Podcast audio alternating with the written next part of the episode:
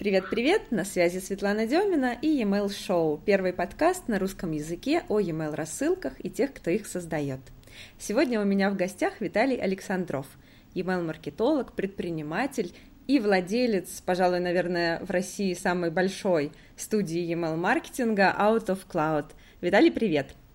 Привет, Света! Сегодня мы поговорим о email-маркетинге как о бизнесе, о работе с Америкой, наверное, об управлении проектами и немного о сотрудниках. Ну, в общем, давай тогда начинать. Расскажи, Виталий, подробнее, вот э, как ты пришел в email-маркетинг, как начал, как это вообще все у тебя в голове появилось? Слушай, пришел я в email-маркетинг вопреки всему, наверное, вот. А, я учился на третьем курсе университета, вот, вышки, высшей школы экономики. Ага. Вот, и, в общем-то, на третьем курсе я понял, что надо что-то делать, вот, надо как-то зарабатывать деньги. Вот, а тот уровень дохода, который у меня тогда был, там, который складывался там, из стипендий, каких-то там небольших отчислений из каких-то научных проектов, он меня совсем не устраивал. Uh-huh. Вот, и именно тогда я, кстати говоря, пошел э, на тренинг по Равеллому, как ни oh. странно. Uh-huh да, и Марачковскому, вот. Э, понял, что, в принципе, любой сайт можно сделать за одну ночь, вот. И в целом, короче говоря, как так получилось, что там встретил человека, который занимался SMM, и вот мы начали работать с SMM, вот, начали делать какие-то первые маленькие проектики для кого-то, для каких-то совсем маленьких компаний. Вот, а потом я где-то на сайте прочитал, что американском, что есть такое направление, как email-маркетинг, и, в общем-то, на нем даже кто-то может деньги зарабатывать. Uh-huh.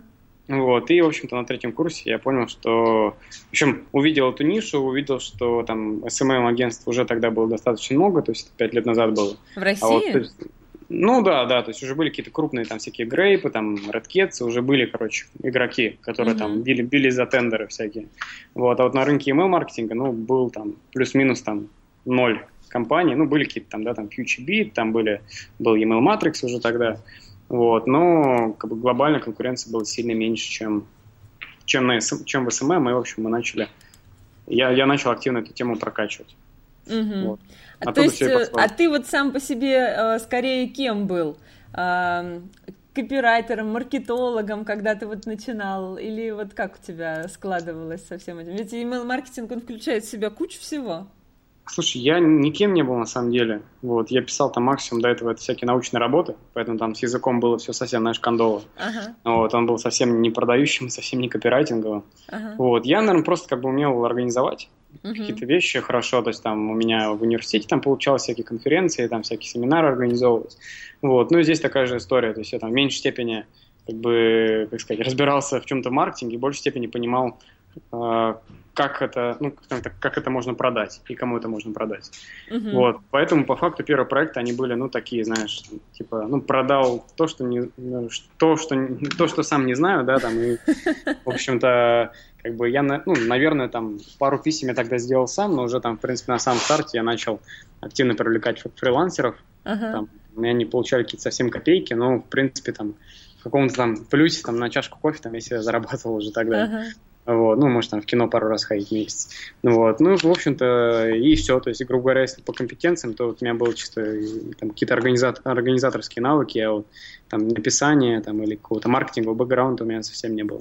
Да, это очень смешно. Я помню, когда первые клиенты ко мне тоже приходили, они говорили, а ты вот это можешь сделать? Я говорю, могу. Ну, конечно, а могу. Сама да, такая да. отворачиваюсь, думаю, о боже мой, как это делается? Что они вообще от меня хотят?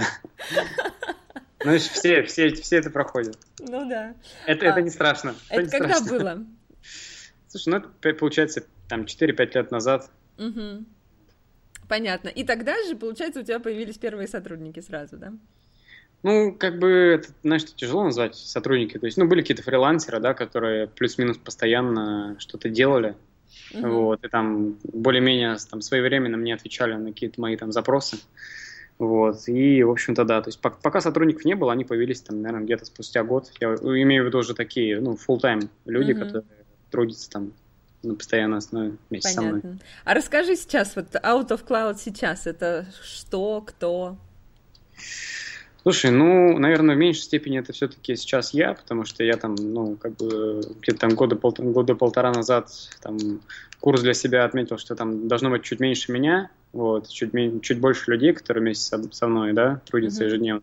Поэтому я там осознанно там стал реже выступать и меньше где-то что-то как-то светиться, и больше стал в общем, стараться, там, чтобы люди там внутри команды писали, там, и, в общем, других людей стал активней отправлять на всякие выступления, там, семинары, вебинары и прочее.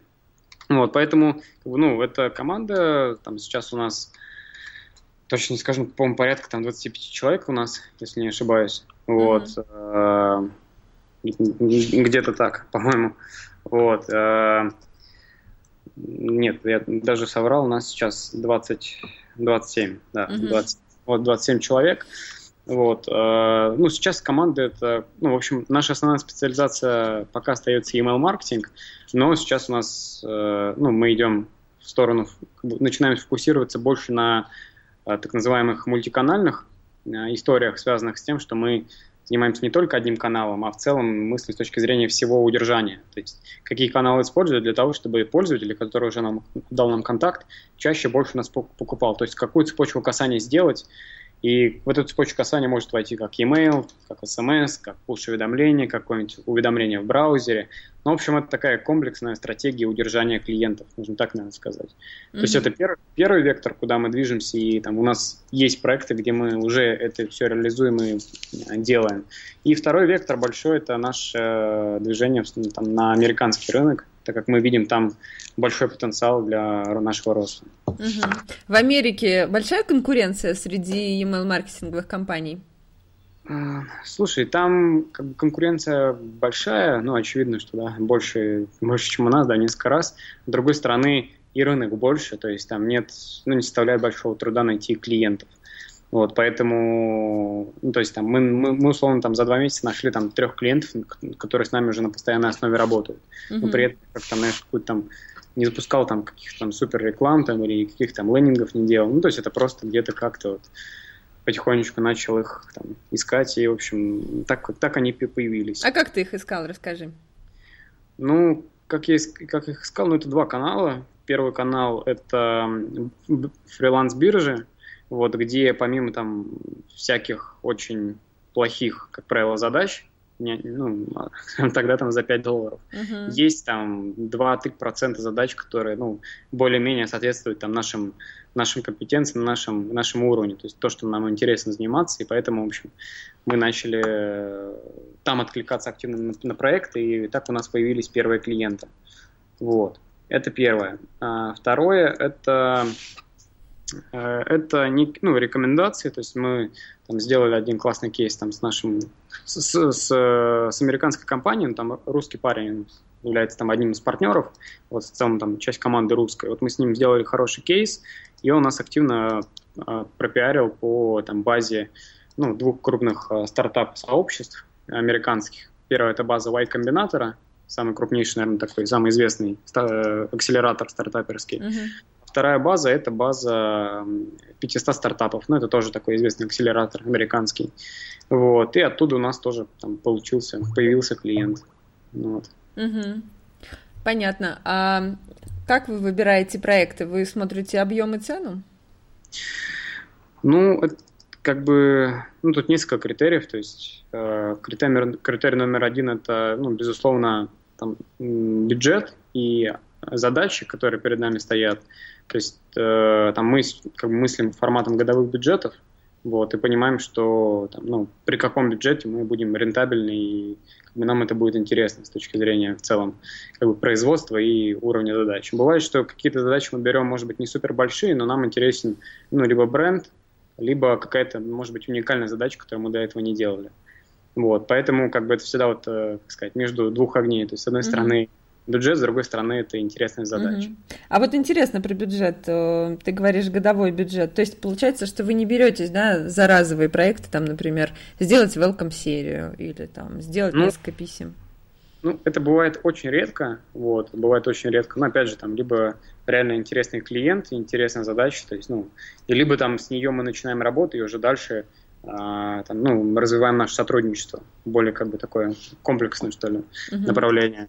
Угу. Вот, поэтому, ну, как-то так. То есть, поэтому мы работаем в основном там сейчас это средний и крупный бизнес, то есть это банки, это крупные интернет-магазины, это какие-то бренды известные. Угу. Вот. В общем, как-то так. Понятно. А как у вас э, вообще строится работа в компании? Расскажи, это какая-то проектная работа или разные сотрудники выполняют ну, то, что им там задачи на день выдали? Вот как вы вообще управляете всем этим процессом производства? Ну, несколько вещей. А, вещь номер один – это ну, у нас матричная структура, то есть нет как таковых отделов. Вот, есть просто команда, которая собирается под каждый проект отдельно. Это как бы первый Э, ну, первая вещь, которая нам позволяет быстро, быстро ну, собираться под любой проект.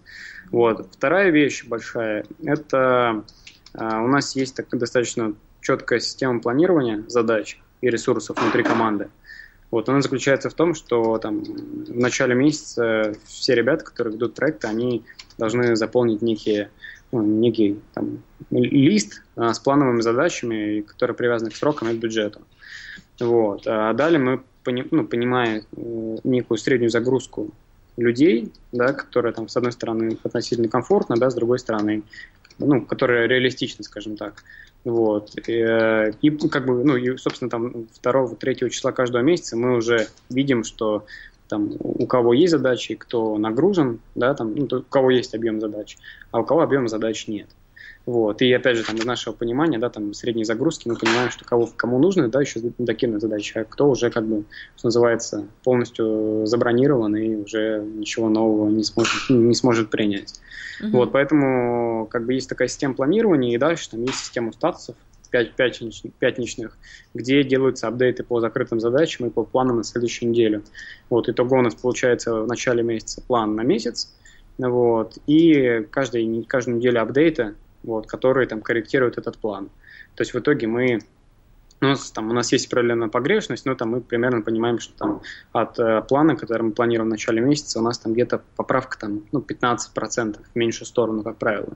Uh-huh. Вот, то есть мы там, условно, там запланировали, запланировали задачу там, 4 миллиона, ну, значит, что там закроем там 3, 3 600 где-то, ну, чуть, чуть меньше, там 3 500. Uh-huh. Вот. Ну вот исходя из такой системы мы как бы не живем. И там на ежедневной основе, то есть в таком формате канбан-доски, то есть э, ребята перетаскивают задачи, и мы понимаем, как бы, ну, сколько денег на каком этапе сконцентрировано. То есть там видим, что там, допустим, там, условно, условный там, миллион сконцентрирован на, на этапе там, грубо говоря, почти все готово, там осталось только отправить. И для нас это значит, что вот там, можно сказать, миллион там после, послезавтра там мы закроем еще. Uh-huh. Э, в то же время мы понимаем, что, допустим, вот там 300 тысяч лежат на этапе, зада... на этапе дизайна, и поэтому там, если сегодня там 30 число месяца, то очевидно, что там с дизайном там, на отправку мы уже не, не перескочим до конца месяца, и поэтому эти задачи уходят на следующий месяц. Вот, поэтому как бы такой это канбан плюс э, такой регулярный апдейт по статусам и по планированию задач. Угу. Вы пользуетесь какой-то CRM-системой, чтобы вести задачи, или только доска? Да, мы пользуемся CRM-системой. Как бы CRM-система, она и является доской, то есть это система PipeDrive. Вот, изначально это, ну, некая обычная CRM-система для отдела продаж. Ну, вот, но мы ее как бы заточили под свои задачи. И в ней, в нем как бы, ну, мы, мы в какой-то момент поняли, что каждая задача – это деньги. Вот, то есть фактически как и в отделе продаж, то есть каждый клиент это там, определенная сумма. Uh-huh. Ну, вот. И получается, что каждая задача у нее есть определенная стоимость, и каждый менеджер у него там есть свой, грубо говоря, аккаунт, где он э, кон- контролирует э, свой объем задач и там, переводит их статус в статус. И он тоже видит, то есть каждый специалист видит ну, в очень такой прозрачной системе, то есть, грубо говоря, сколько он сейчас уже заработал денег и там, сколько он до конца месяца заработает. Вот. И все это он видит в своем личном кабинете, да? Да, да, да. Очень интересно. А получается, что сотрудники получают ну, какой-то процент от э, принесенной пользы, или у них есть какие-то оклады еще? Ну, как бы, ну, гонорар он формируется из трех частей. Первая часть, ну, это, понятно, некий фикс, да. А, вторая часть – это бонус за объем закрытых задач. Вот. То есть, опять же, мы примерно понимаем загрузку ежемесячную человека, и, соответственно, там у него есть определенный процент. То есть он, ну, можно так э, сказать, что это такая партнерская система, то есть каждый человек имеет в бюджете нашего клиента свой процент. Вот. Uh-huh. И собственно, он его как бы зарабатывает. Вот поэтому очень просто это все считать всегда. Вот, это как бы вторая часть, это некие проценты. Третья часть, а, там в некоторых проектах, которые у нас, допустим, идут по модели KPI, когда мы ну, скажем так, за, затачиваемся на результат клиента, да, прописанного в договоре, и, в общем-то, там часть нашего, наш, нашего гонорара, она формируется, исходя из объема, закры... из, из объема выручки, который мы для клиента делаем. Там есть э, дополнительный тоже бонус за показатель, ну, вот выполнение именно цели для клиента. Вот. Ну и в итоге получается такая система. То есть первый фикс, второй это бонус за объем закрытых задач, вот, и третий это объем выполненных целей для клиента вот. Угу. Интересно, а вот по поводу KPI.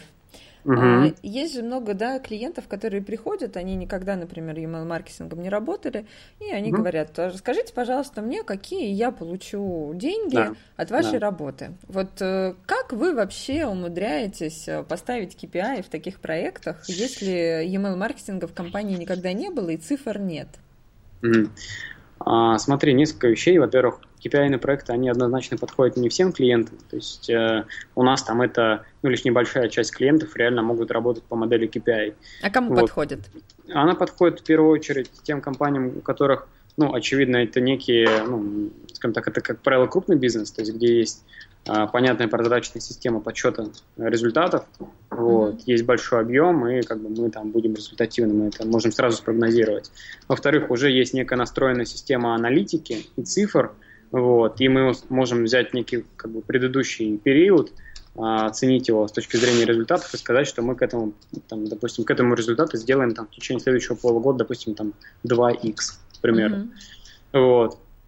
И как бы, ну, третий важный параметр это то, чтобы ну, клиент нам дал доступ а, к своим данным, в режиме реального времени, чтобы мы регулярно как бы, понимали и видели все отчеты по выручке, которые мы делаем, ну, с нашей помощью, которая формируется. Uh-huh. Вот. И в итоге получается так, что ну, там, там, в конце каждого месяца мы подводим апдейты, то есть сколько, какой объем э, денег привлекли мы, сколько заработали мы, вот, и исходя из этого это все формируется. То есть, ну, резюме это не, под, не подойдет там небольшим компаниям и компаниям, которые там, допустим, только-только в начале пути по email маркетингу, потому что, ну, и, там, если нет базы, то KPI невозможно. Вот, если, э, допустим, там даже база не очень большая, там и никогда не было рассылок, то тоже KPI невозможно, просто потому что непонятно качество этой базы, как она собиралась, uh-huh. когда она собиралась, там, может быть, там не было, допустим, какого-то там double opt-in а или люди там, не знаю, вручную анкеты там заполняли, да, на кассе, а потом их там расшифровывали там какие-то непонятные люди, которые там допустили ошибки там в 50% имейлов. Вот, такое тоже бывает, поэтому за это тоже мы не можем нести ответственность, и поэтому KPI, ну, как я уже повторил, возможно тогда, как, возможно тогда, когда есть э, понятная система аналитики угу. клиента. Что вот. вы тогда говорите клиентам, для которых это невозможно?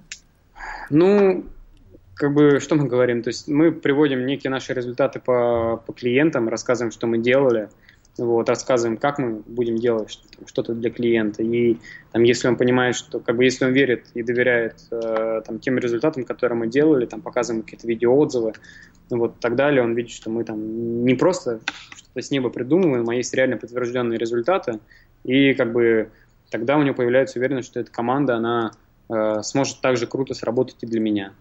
Mm-hmm. Вот ну, безусловно, мы делаем какой-то предварительный прогноз показателей, там даже если у компании ничего нету, и скажем, что там, ну, грубо говоря, мы точно вам ничем не сможем помочь, либо да, мы верим в то, что мы а, увеличим вам, результ, вам результат, и вы точно будете с нами окупаться и точно будете с нами зарабатывать.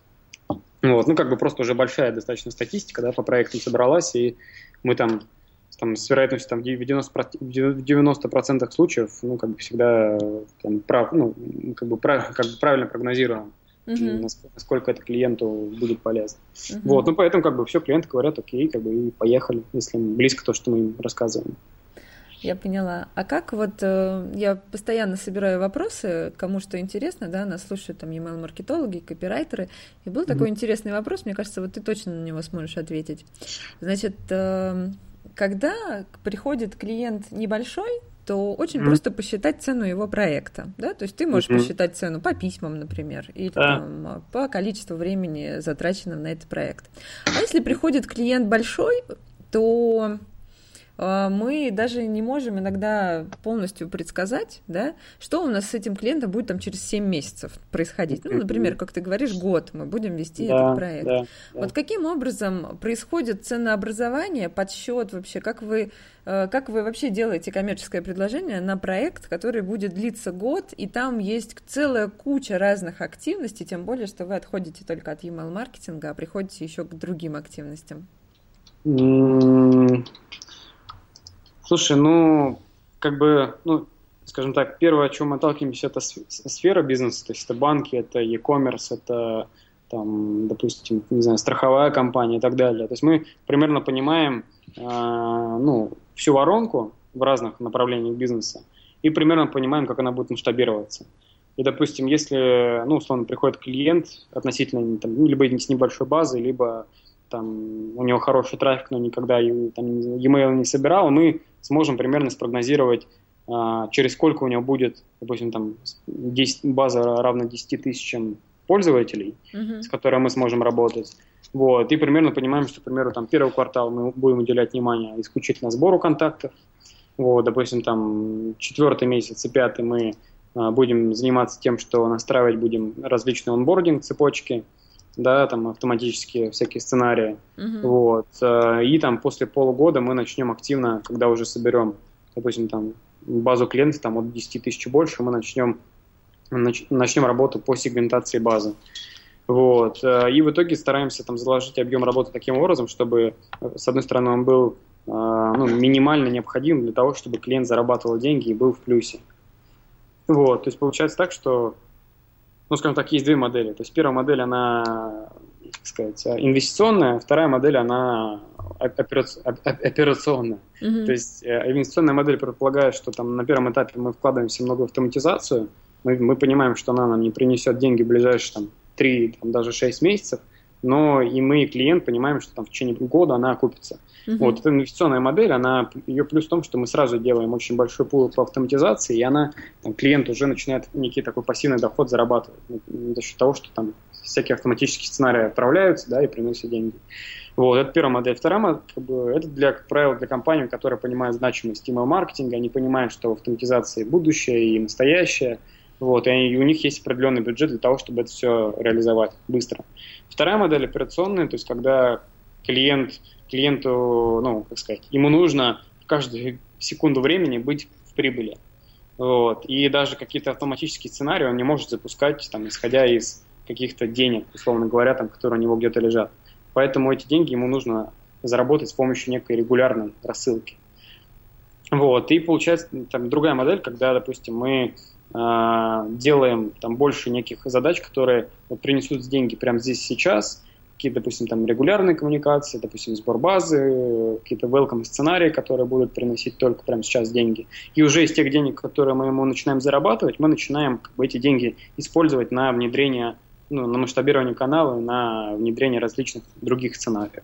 Вот. Но эта модель, она получается более длительная, потому что ну, то есть, как бы, ну, очевидно, что тут нужно, как бы, прям, ну, постоянно быть прибыльными, и у нас не так много получается свободных средств для того, чтобы что-то новое запускать, mm-hmm. постоянно и в большом объеме. Вот, ну, и как бы, и вот просто клиенты, они вот делятся на две категории. Первое, то есть, там, быстро, быстро и много сразу внедрить, и, но медленно, но, как бы, прибыли оставаться постоянно. Вот. Угу. Я вот. поняла. А давай с тобой представим человека сейчас, который вот нас слушает, он, например, сам себе все, да, email-маркетолог, он умеет э, писать письма, не знаю, отправлять, верстать, дизайнить, вот все умеет. И вот он послушал тебя и, и понимает, что, блин, а email-маркетинг это вообще крутая ниша, я хочу развивать собственную компанию. Какие шаги первые ему нужно э, предпринять? Ну, вот представим, что да, он нанял себе команду, например, взял себе менеджера э, проектов, копирайтера, дизайнера, верстальщика.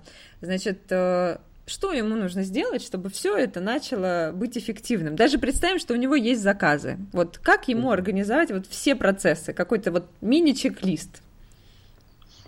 Мини-чек-лист, как запустить свое агентство?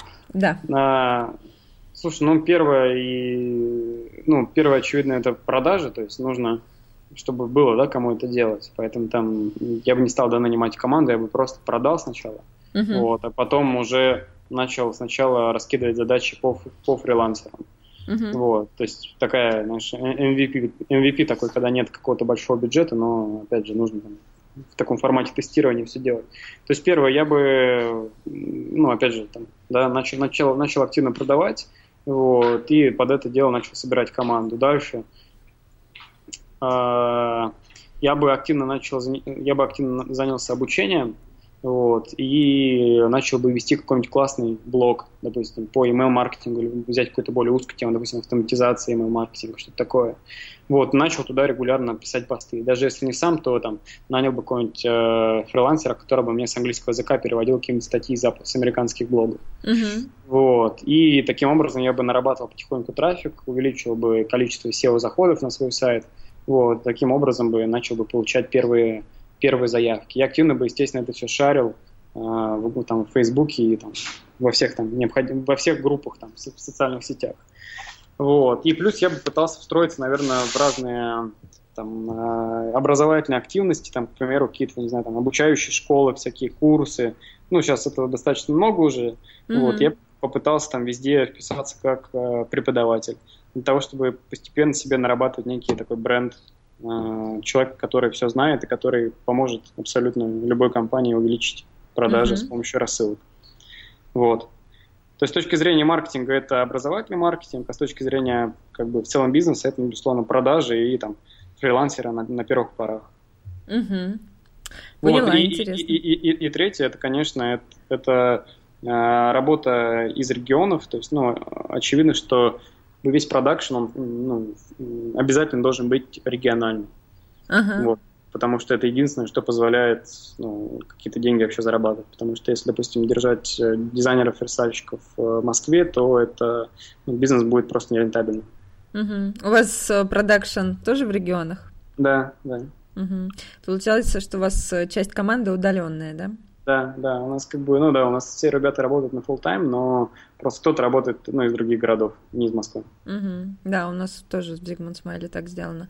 А у вас же есть офис? Там сколько человек вообще в этом офисе? Слушай, ну в офисе как бы по-разному. У нас такая система, знаешь, гибкая. То есть не обязательно там людям находиться в офисе. uh Вот. Ну, в какие-то там пиковые, там, наверное, человек там 12-15, может быть, так.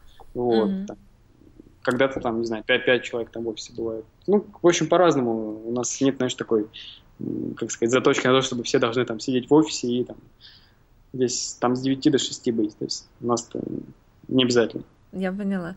А скажи, сколько у вас э, один менеджер проектов может вести проектов? А, здесь все зависит от бюджета. То есть, э, как я говорил, да, то есть мы понимаем некий ежемесячный объем загрузки да, людей. Угу. И исходя из этого мы понимаем, что, к примеру, человек не загруз, значит, там надо увеличить объем проектов, которые он должен вести. Вот, поэтому это может быть там условно один-два проекта, но больших, либо четыре, но небольших. Вот, поэтому здесь все, как я уже сказал, все зависит от размера бюджета каждого uh-huh, проекта. Uh-huh. Понятно. Расскажи, какие вообще программы, э, сервисы вы используете в работе постоянно? Uh, первая основная система для общения с клиентами – это Basecamp. Вот. Э, вторая система – это Pipedrive, как некая CRM-система да, внутренняя. Uh-huh. Вот. Третья система – это Toggle, это расчет времени, откуда мы трекаем полностью да, все, все наше время. Uh-huh. Вот. Э, да, в общем-то, наверное, и все. Как бы, ну и четвертое – это, в принципе, как бы это как таковая не программа, но это все там э, сервисы Google Apps, то есть там все все, все таблички, там все графики, все документы, они все у нас, опять же, в облаках находятся, и угу. все ведется там в своих, в своих папочках, э, в общем облаке Google диска. А вот именно э, что касается производства email-маркетинга, какие используете сервисы, там, рассылок, э, верстки, аналитики? А, ну да, я забыл сказать то, что по, ну, в общем, у нас есть сервис, сервис по, по дизайну, честно говоря, даже не помню, как, какой мы сервис используем для э, комментирования дизайна. Вот. Э, в общем, есть сервисы, ну, как бы, опять же, по дизайну, то, очевидно, мы используем всякие там шаттерстоки, да, где у нас там купленный доступ, и мы оттуда скачиваем различные картинки. Uh-huh. Вот. Э, что у нас еще? А что, что еще раз спрашивал? А какие сервисы вообще используют сотрудники во время производства? Верстка, копирайтинг, не знаю, проект менеджеры там, системы отправки, какие-то а, ну, писем ну, там, и так если, далее? Если говорить про систему отправки, то это как бы, ну, тут полный веер. То есть это и MailChimp, там, и ExpertSender, и Mindbox, там, и... А свои от, откуда отправляете письма? А, свои через MailChimp. Угу. Вот. А, поэтому, как бы с точки зрения сервисов, то есть нет какого-то у нас там, знаешь, одного там любимого. То есть, ну, а для правило, аналитики? Ну, для аналитики это всегда, э, обычно это Google Analytics, Яндекс, либо Яндекс Метрика. Бывает, что там на некоторых ну, клиентах стоят более такие профессиональные системы, типа как Omniture, допустим, ну, такое западное большое решение аналитическое, там, и используем его. Mm-hmm. Вот, но обычно это ГА, ну и доступ к CRM-системам клиента и выгрузка оттуда данных. Вот. Угу. А как вы вот упрощаете свою работу? Работаете с какими-то шаблонами? Может быть, под клиента создается какой-то шаблон рассылки, и потом вносятся в него изменения. Вот как вы ускоряете производство?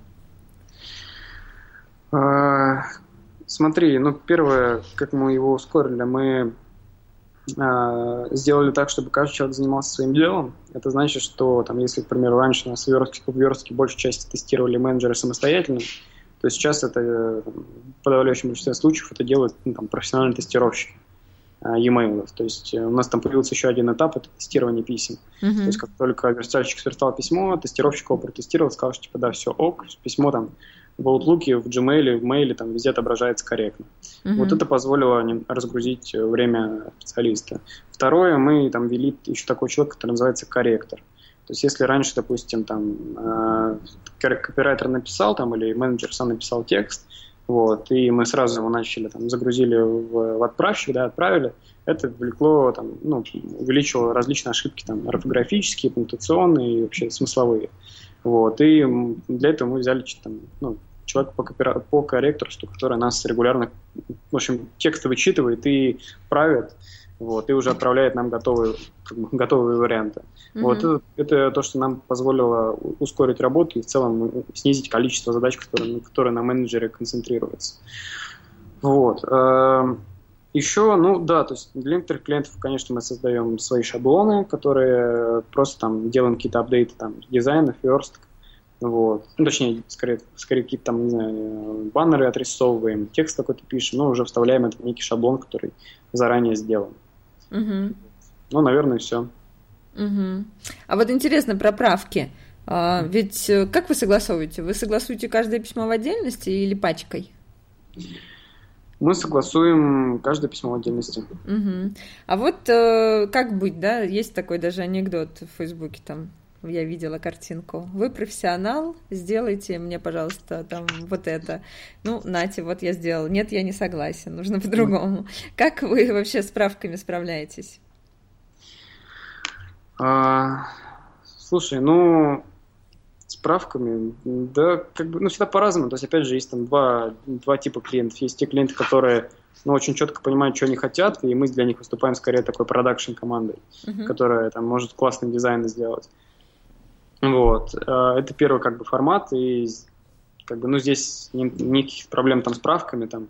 У нас обычно там в рамках первых двух-трех шаблонов мы там, стараемся какой-то стиль общий найти вместе с клиентом, и уже потом все легче, как правило, происходит там, согласование.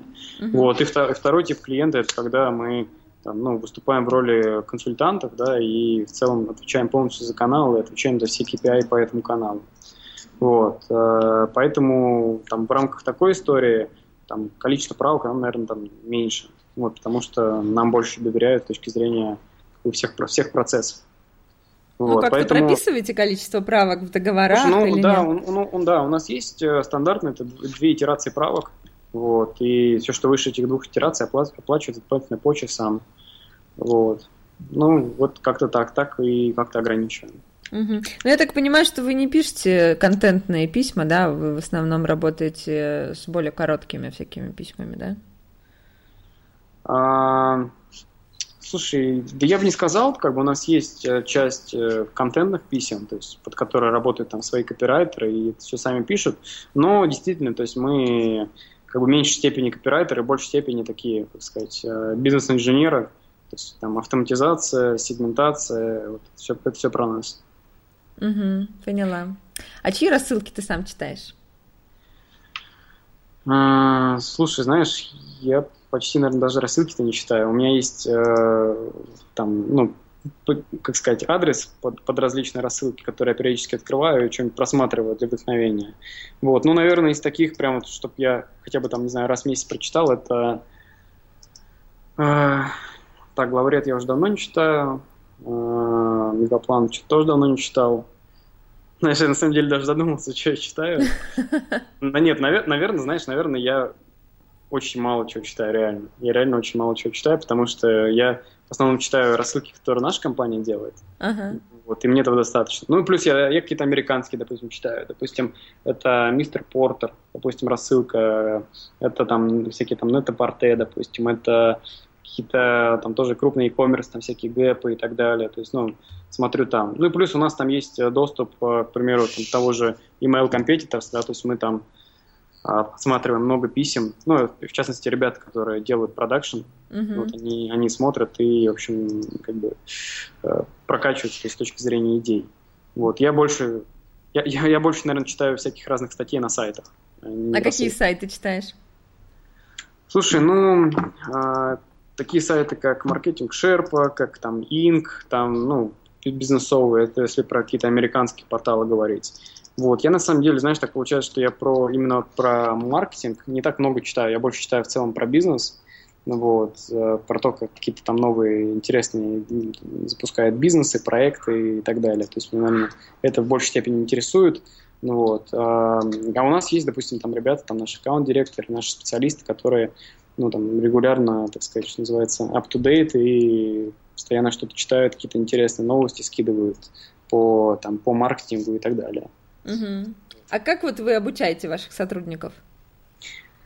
Слушай, ну здесь у нас достаточно, мы большую проделали, проделали работу, то есть мы в какой-то момент поняли, там, в начале этого года, что нам уже необходим человек, который будет заниматься HR-направлением, и развивать нашу систему и адаптации людей, и обучения внутреннего.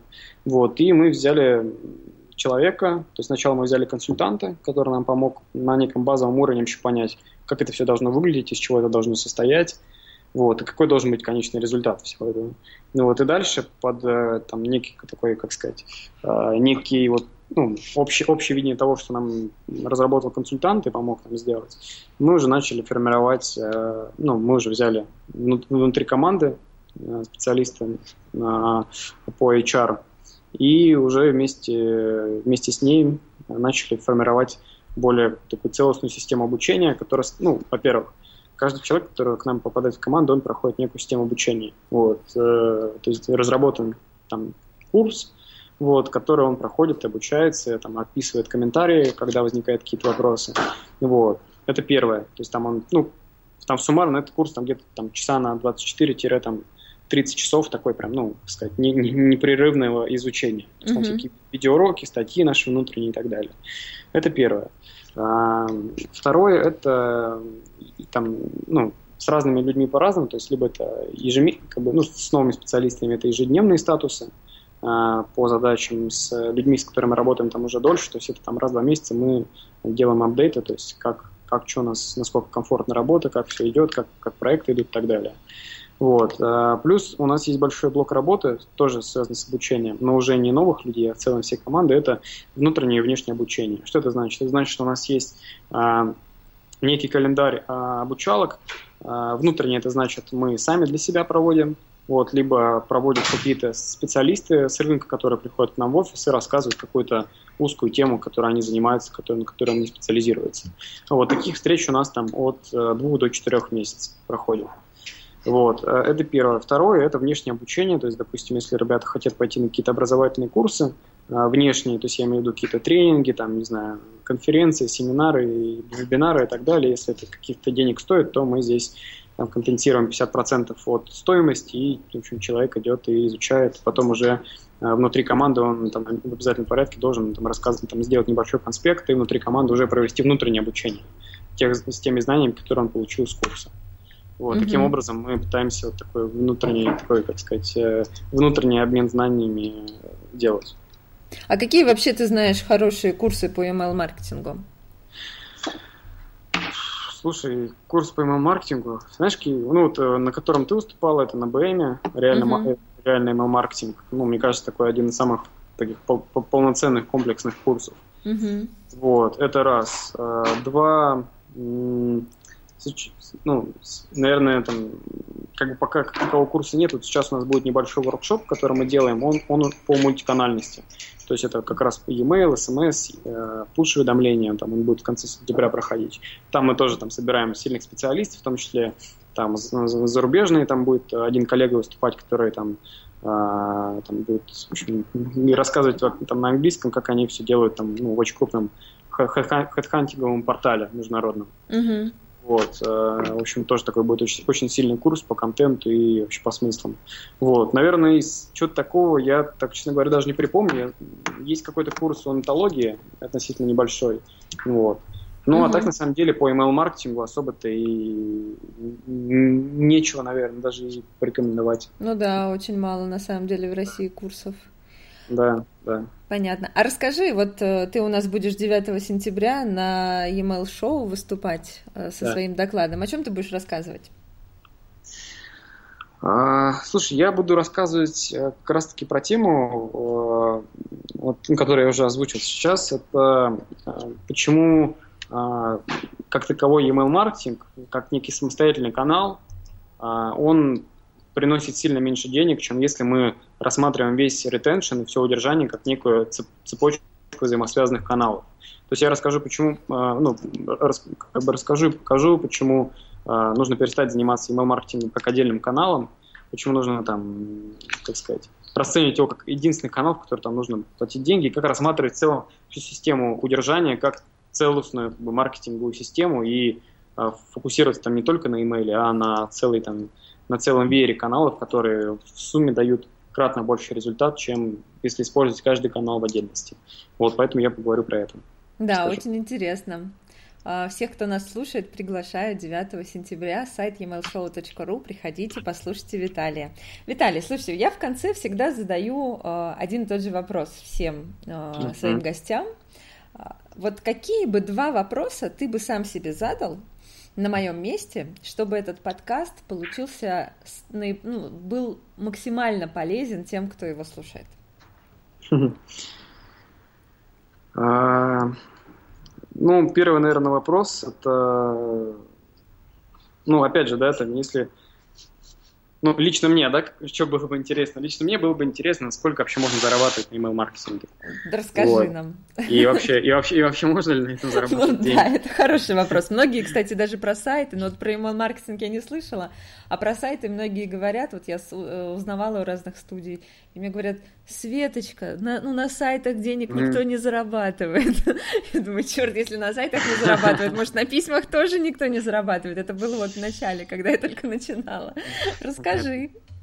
Смотри, э, по поводу заработка. Скажем так, ну, во-первых, конечно, все упирается там, в личные нужды каждого, да, то есть э, я, допустим, понимаю, что, ну, скажем так, это а, Сейчас как правильно сказать? То есть это не тот бизнес, в котором человек сможет сделать миллионы, это точно. Uh-huh. Вот, то есть на этом бизнесе там, условно, вряд ли ну, там, в перспективе там, ближайших там, пяти лет человек сможет там, купить себе, там, не знаю, очень дорогую машину, да, грубо говоря, там, или квартиру в центре uh-huh. Москвы. Uh-huh. Вот. Это, не, то, это не, не, не бизнес, это не, выс, не высокодоходный бизнес. Вот. Но это хорошая возможность э, ну, как-то нормально стартовать. Вот. Э, там, ну, нужно примерно ориентироваться, там, если смотреть по рентабельности, то есть нужно ориентироваться там на старте это где-то там процентов 50, вот, и дальше по уменьшению, то есть с масштабированием компании, там рентабельность уменьшаться будет там процент до 25-30. Mm-hmm. Вот. Э, поэтому, допустим, там, если там, вы зарабатываете, условно, там, не знаю, там, миллион рублей в месяц, то там, ну, ну, по-разному, да, там, ну, на, на начальном этапе, возможно, у вас будет неплохо, то есть 300-400 тысяч вы будете зарабатывать э, в виде прибыли. Вот, но дальше рентабельность, она будет падать за счет того, что там возникают какие-то дополнительные стоимости, затраты на там, всякие разные штуки, там, связанные там, с офисом, там, с какими-то уже там э, внутренними историями, да, там всякие офис-менеджеры и так далее, mm-hmm. и так далее. Вот. Э, это, это, наверное, как бы такое первое. Второе... Тут, подожди, ну, подожди, я... давай про первое. А вот э, интересно про деньги-то. А, я не спрашиваю специально, думаю, многих это запретный вопрос. Вот э, хорошо, вот миллион в месяц, да? А сколько это, сколько должны стоить письма? Э, или какие это должны быть проекты, чтобы у нас был миллион в месяц? И, ну, ты же понимаешь, что на начальном этапе там люди не могут содержать большое количество сотрудников, соответственно, должны соответственные цены быть для того, чтобы мы делали миллион. Слушай, ну тут э, очень сильно зависит от среднего чека. То есть, когда мы начинали, допустим, у нас средний чек был порядка 50 тысяч рублей в месяц. Uh-huh. Вот. Это, то есть, ну, как бы, в принципе, можно прикинуть, что это, условно, там 20 клиентов по полтиннику. Uh-huh. Вот. А потом мы поняли в какой-то момент, что ну, с этим долго как бы не протянешь, нужно как-то расти, а расти там на том, на том чтобы увеличить количество клиентов, там экспоненциально, экспоненциально, это не наша история. Uh-huh. Вот, поэтому мы начали наращивать средний чек. В итоге там, ну, сейчас он у нас там примерно там около там 200-300 тысяч. Вот, э, ну, примерно. Uh-huh. Вот, э, ну, ну, ну, вот как-то так. То есть основная идея это движение в сторону увеличения среднего чека. И вот там чем выше средний чек, тем э, меньше там внутри нужно менеджеров, да, и проще как бы с точки зрения управления. Uh-huh. Вот. И с точки зрения масштабирования, потому что там, если у тебя там 100 проектов там по 50 тысяч, но это как бы сильно тяжело и сильно тяжело держать качество на очень высоком уровне. Вот, мы решили двинуться в сторону таких, может быть, более, как бы проект, проектов меньше, но они более комплексные и более такие, более крупные. Угу. Вот мы как бы для себя такую стратегию определили. Поняла. Вот. Хорошо. Вот поэтому, поэтому я бы сказал, что у этого, как бы, у этого бизнеса есть очень сильный порог там сверху. То есть на email маркетинге там, ну, нельзя реально много зарабатывать. То есть, uh-huh. ну, условно, там предел там это не знаю, там 3-4 миллиона в месяц, как бы это прям, ну, угу. как бы это, это ну, то есть к этому надо, надо, скажем, идти. Вот. Э, и, как бы, собственно, поэтому мы начали перемещаться в другое направление, связанное с мультиканальностью, потому что ну, это другие бюджеты, это другие, другой уровень задач, как бы, за которые ну, люди готовы платить больше, ну, вот, и за которые они будут получать больше результат. Вот, поэтому просто как бы, ну, в какой-то момент, знаешь, изменилось, что, что называется, уровень, как бы, ну, масштаб какой-то, вот, того, что хочется создать. И как бы из там, какой-то там локальной студии email-маркетинга захотел создать в целом большое агентство, которое будет известно там не только в России, но и в мире. Очень круто. Хорошо, а какой второй вопрос? А, второй вопрос – это... А, сейчас я задам. Э, второй вопрос, наверное, э, как, как правильно совмещать время работы, то есть сколько нужно тратить время на работу, а сколько на не работу. Это вот. для кого вопрос? Для бизнесменов или для сотрудников? Ну, я думаю, что на самом деле для тех и для тех. Ага. Вот. То есть, чтобы быть результативными, чтобы зарабатывать там необходимые деньги да, для себя, ага. и чтобы но при этом как-то успевать вообще в этой жизни все. Расскажи. Вот. Э, ну, на первом этапе, опять же, да, там, если мы говорим про людей, которые начинают там, новый бизнес, да, там, или что-то хотят там, сделать с точки зрения email-маркетинга, то, конечно, там, первый год это ну, прям жесткий хардкор. То, то есть это там 12-16 часов э, в день это минимум. Uh-huh. Вот. А, ну, сейчас, безусловно, интенсивность работы там, лично у меня она сильно ниже. Вот. То есть это там, ну, как правило, там ну, там 10 часов примерно рабочих. Uh-huh. Ну, то есть там я начинаю там где-то часов, наверное, 8 и заканчиваю, наверное, часов там 8, примерно так. Uh-huh. Ну, даже так, полдевятого, так. Вот. Э, то есть интенсивность все уменьшилась, и тут э, и точно так же для людей, то есть на самом деле основная вся идея это планирование, потому что, например, у нас есть ребята, которые, условно, там начинают четко уходят тоже там четко, там, не знаю, пол седьмого в семь, вот, но Э, они так умеют классно организовать свое так, время работы и в целом все процессы, что у них получается закрывать очень много задач, при этом относительно небольшое время, в которое они на 100% уделяют внимание рабочим задачам. Вот. Э, и, ну, также я считаю, что не нужно как бы все время работать. И вот я верю в то, что нужно э, там, классно совмещать, поэтому, допустим, там, ну, как бы выходные я там выделяю только, только на себя, и выходные я вообще, там, ну, в редких исключениях я там что-то делаю по работе. Uh-huh. Вот. В остальных случаях я там занимаюсь там какими-то своими там, делами, строю дом, там, не знаю, куда-то езжу, путешествую и так далее. Вот. И, ну, в общем, как-то так, поэтому там я за то, чтобы там, все-таки где-то находить баланс, чтобы там не только работать, а еще смотреть по сторонам, потому что, ну, особенно и для руководителей, людей, которые руководят там, да, какими-то коллективами, может быть, и небольшими пока, uh-huh. очень важен масштаб мышления, очень важно, э, как сказать, не, там, не, не упарываться там, с точки зрения там, какой-то конверсии какого-то письма, а в целом как-то ну, пом- помогать команде смотреть шире на какие-то вещи и в целом э, наращивать именно как бы, ну, свой круг- кругозор а кругозор он складывается там не только там, из ежедневных рутинных задач, он наоборот даже, наверное, кругозор он как бы складывается в какую-то точку, когда там в рутине ежедневно погружен. А нужно больше читать, больше смотреть, больше путешествовать, больше общаться с людьми, вот, больше где-то там тусоваться, общаться. И вот именно это, как бы, с одной стороны, это кажется, что это такие как бы нерабочие истории, то есть нерабочие процессы, но с другой стороны, именно такие вещи, они, как правило, и дают самый большой эффект с точки зрения результатов и роста компании. А скажи, какие люди тебя вдохновляют? Слушай, а какие люди меня вдохновляют? Ну, таких людей несколько. Ну, первое, это ну, большой рост в моем бизнесе, это моя жена.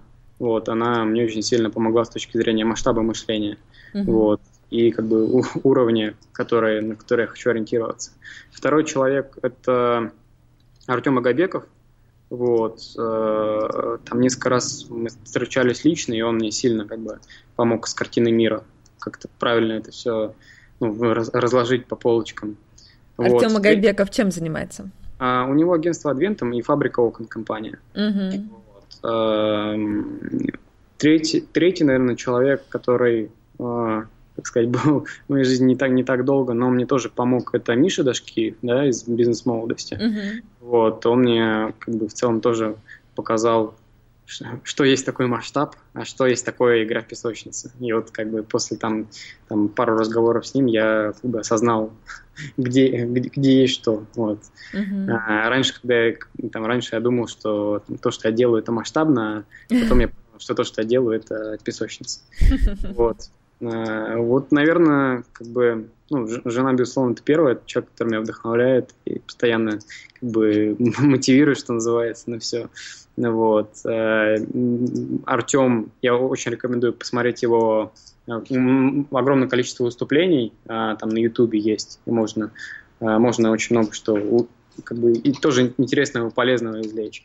Вот. Это Миша Дашкиев, ну, я думаю, про него там можно в интернете часами, да, смотреть всякие выступления. Uh-huh. И третий, четвертый я, наверное, тоже выделил, порекомендовал, как такое для расширения в целом картины мира и, и как бы, как сказать, поиска себя, это Арсен Рибуха, вот, это тренер компании Business Relations, вот, там есть Герасичев uh-huh. и Рибуха, вот два тренера, которые Э, очень тоже хорошо раскладывают, причем на таком, я бы сказал, э, экологичном уровне э, про человека и про как, бы, как, как правильно ставить цели, как правильно в этом, в, этом, в этом мире себя раскладывать по кусочкам, а потом собирать вместе.